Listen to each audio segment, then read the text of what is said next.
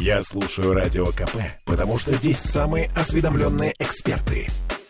И тебе рекомендую.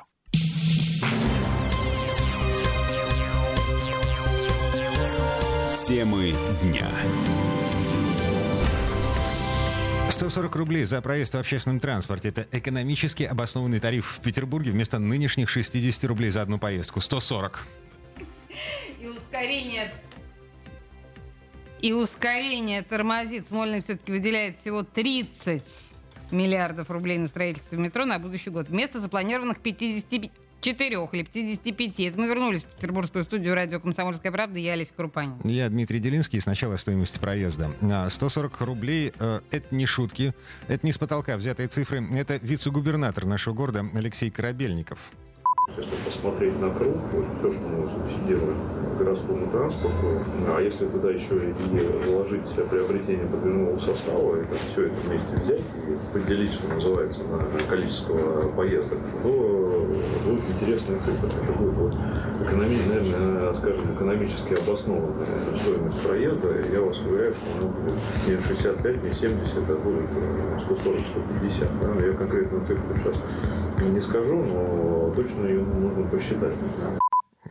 Если не очень хорошо слышно было, то а, смотрите, расходы перевозчиков растут быстрее, нежели индексация выплат из городского бюджета. А, и если вписать туда, в эти расходы транспортников, еще обновление подвижного состава, закупку автобусов, троллейбусов, трамваев, новых вагонов метро, то обоснованный экономический тариф, если разделить вот ту сумму, которую перевозчики вкладывают в а, нашу с вами перевозку, разделить на количество поездок, то э, получится 140-150 рублей. А знаешь, что еще поездку? получится? Что те дебилы, которые рассчитывали предстоящую транспортную реформу, не умеют считать и двоечники, если это изначально не было просчитано. Разве нет? А, бюджет субсидирует пассажирские перевозки. Всегда. Это мы знаем. Везде. в, вот, лю- количество... в любом месте. Так вот объем субсидий... Во всех городах. Да, не понятно. только в нашей стране.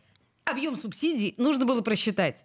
Если ты помнишь, субсидирование городского транспорта в Таллине позволяет городской транспорт сделать бесплатным для горожан. Местных жителей, да, я помню. Так вот, вот просто это грамотный расчет. Так вот, собственно, Корабельников нам говорит, что uh-huh. они поднимают стоимость проезда с Нового года всего на 8,2%. А, то офигеть. есть, да, то есть а, будет не 60 рублей за жетон, Угу. Вот. Аж, о, господи, не 65, а 70 рублей за жетон и 65 рублей вместо 60 за разовую поездку в наземном общественном транспорте. Не 140, не 150. Угу. Понимаете, как одарили нас городские власти? То есть, в принципе, я бы на месте Корабельникова даже сказала не про 140 рублей за проезд, а я бы сказала, знаете, вообще идеально. 500 рублей за проезд должно было бы стоить. Но мы такое грамотное городское правительство, что вы будете платить всего 70.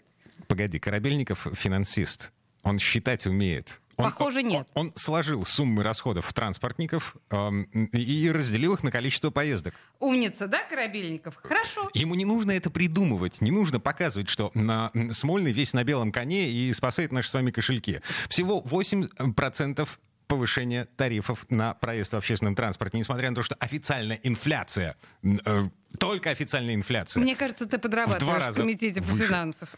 по, по, по финансам. Ну, Пресс-атташе. Хорошо, ладно, спасибо. Здесь только что Прокофьев был в студии. Хорошо, продолжай. Значит, э, по поводу метро. Две недели назад все тот же вице-губернатор Алексей Корабельников говорил, что в 2023 году Смольный потратит порядка 50 миллиардов рублей на строительство подземки. Вот так это звучало в эфире телеканала 78. В бюджете 22-24 на следующий год заложено порядка 50 миллиардов рублей. Сейчас ну вот, э, объемы по метрополитену, они обсуждаются, обсуждаются исходя из реальных возможностей э, метростроя северной столицы. Да, мы понимаем, понимаем, что это для нас э, задача номер один, но в то же время закладывать лишнее тоже, наверное, неправильно. Да? Нужно закладывать ровно столько, сколько компания сможет обеспечить э, э, по факту строительством. Да? Поэтому сейчас эти дискуссии ведутся. Я думаю, что вот в проекте бюджета уже разумные цифры мы заложим. Но мы тогда страшно радовались, да? Угу. Радовались, потому что никогда раньше таких денег у метростроя не было. А, Мгм. И обещания Бегло по открытию 89 новых станций в ближайшие 30 лет казались уже не такими смешными. Да нет, все равно смешными, но уже не такими, не, не гомерически смешными, просто смешными. Так вот, а на этой неделе, две недели спустя, на, на нулевых чтениях бюджета на 2023 год, все тот же вице-губернатор Алексей Корабельников назвал уже другие цифры. Те же планы, которые и были. Но здесь важно, важно что сказать. Мы всегда об этом говорили, мы финансисты, я имею в виду, да, и продолжаем говорить, что метро для нас э, ну, один из таких приоритетных направлений.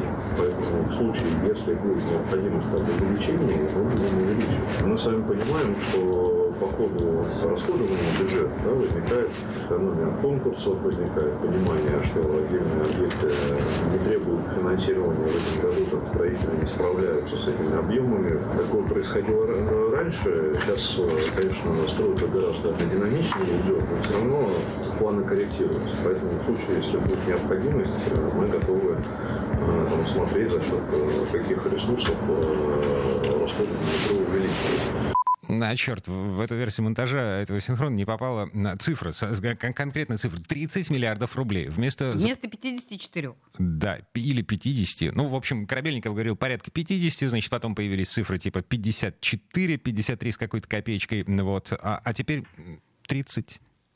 Что поменялось в этой небесной канцелярии? А, Мы сейчас звоним Дмитрию Графову, э, Действительно, вопрос такой, а что случилось? независимому эксперту по петербургской подземке. Дмитрий, добрый вечер.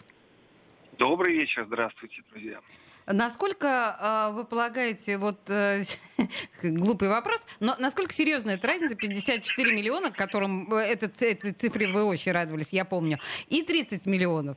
Может быть... Миллиардов. Миллиардов, простите, да. Может быть, вообще стоит э, заморозить финансирование петербургской подземки, раз ничего не получается? Погоди, ты провоцируешь. Я провоцирую, да. Дмитрий. Да нет, на самом деле, смотрите, а, вот эти, эта история с 50 миллиардами, это, что называется, надо было немножко попридержать в себе и не шибко-то радоваться, да, ну, как бы, ну, 50 хорошо, мы и таких цифр никогда не видели, я вам тогда тоже рассказывал и нашим слушателям.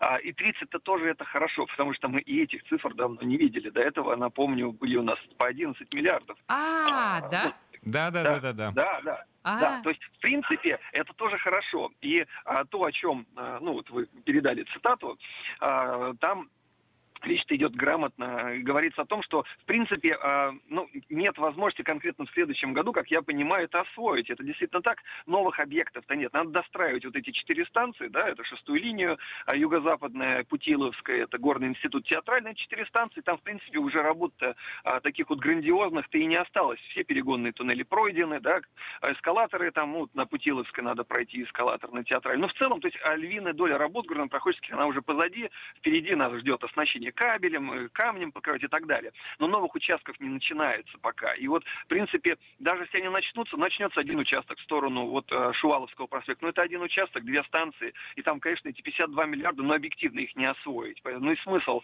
на это направление закладывать деньги, если они реально сейчас нужны городу больше в других направлениях, в социалке и так далее и тому подобное, да, как город решит специалисты. Так что в этом а, я не вижу сейчас ничего предрассудительного, если говорить про 23 год. Ну, да, очевидно, этих денег, и они с избытком выделялись, с большим запасом. То есть а, 30 миллиардов это не сокращение расходов, э, это... э, Это все равно увеличение. Оу. Ладно. Слушайте, а вопрос такой. Что слышно по поводу э, вот этого знаменитого горнопроходческого щита? А, Надежда, по-моему, он называется самый большой щит э, метростроя. А, я где-то видел заголовок, не вчитывался в него, что отремонтировать его, э, ну, к сожалению, не представляется возможным, потому что он не наш, не мы его производили. Он импортный, и запчасти импортные, и санкции, и вот это все. А, мы что, без самого главного щита остались, который двухпутный? Я думаю, нет. Не все настолько драматично, как может казаться. Просто ситуация связана с тем, что он э, подрядная организация им не владеет. Вот, э, в этом есть определенные сложности. Этот щит принадлежит э, старой подрядной организации, у которой новая организация его арендует. Поэтому у нее в определенном смысле немножко скованы ручки. Вот. Ну, это одна из проблем. А так, я думаю, просто сейчас такое время, когда ну, не так много организаций, которые э, могут за это взяться. Но они найдутся, я уверен, потому что это на эту машину завязан проект э, вот этого продолжения в сторону Шуваловского проспекта. Там должен быть двухпутный туннель, который как раз такой машиной и строится. Вот. Ну, это, я, я думаю, что это решаемо. Э, различными предприятиями, и городскими, и в целом российскими, и там, в других местах. То есть это, это вопрос времени, который пока еще есть время решать, вот, скажем так. То есть пока подготавливаются площадки, занимаются строительной площадки, время есть определенное. Так что я думаю, пока рано Угу. А, я напомню, на всякий случай, сейчас а, речь идет еще о 18 станциях, которые находятся на стадии предпроектных изысканий. То есть у нас сейчас 4 станции в строительстве. 4, да? Я, я ничего не путаю? Да, да, и 18 предпроектные, то есть там работы еще не начались толком. Ну вот какой-то такой разрыв получился в связи с тем, что в Петербурге произошла э, замена одного, одной компании на другую. Вот. Совершенно верно, да. Это достаточно сильно повлияло.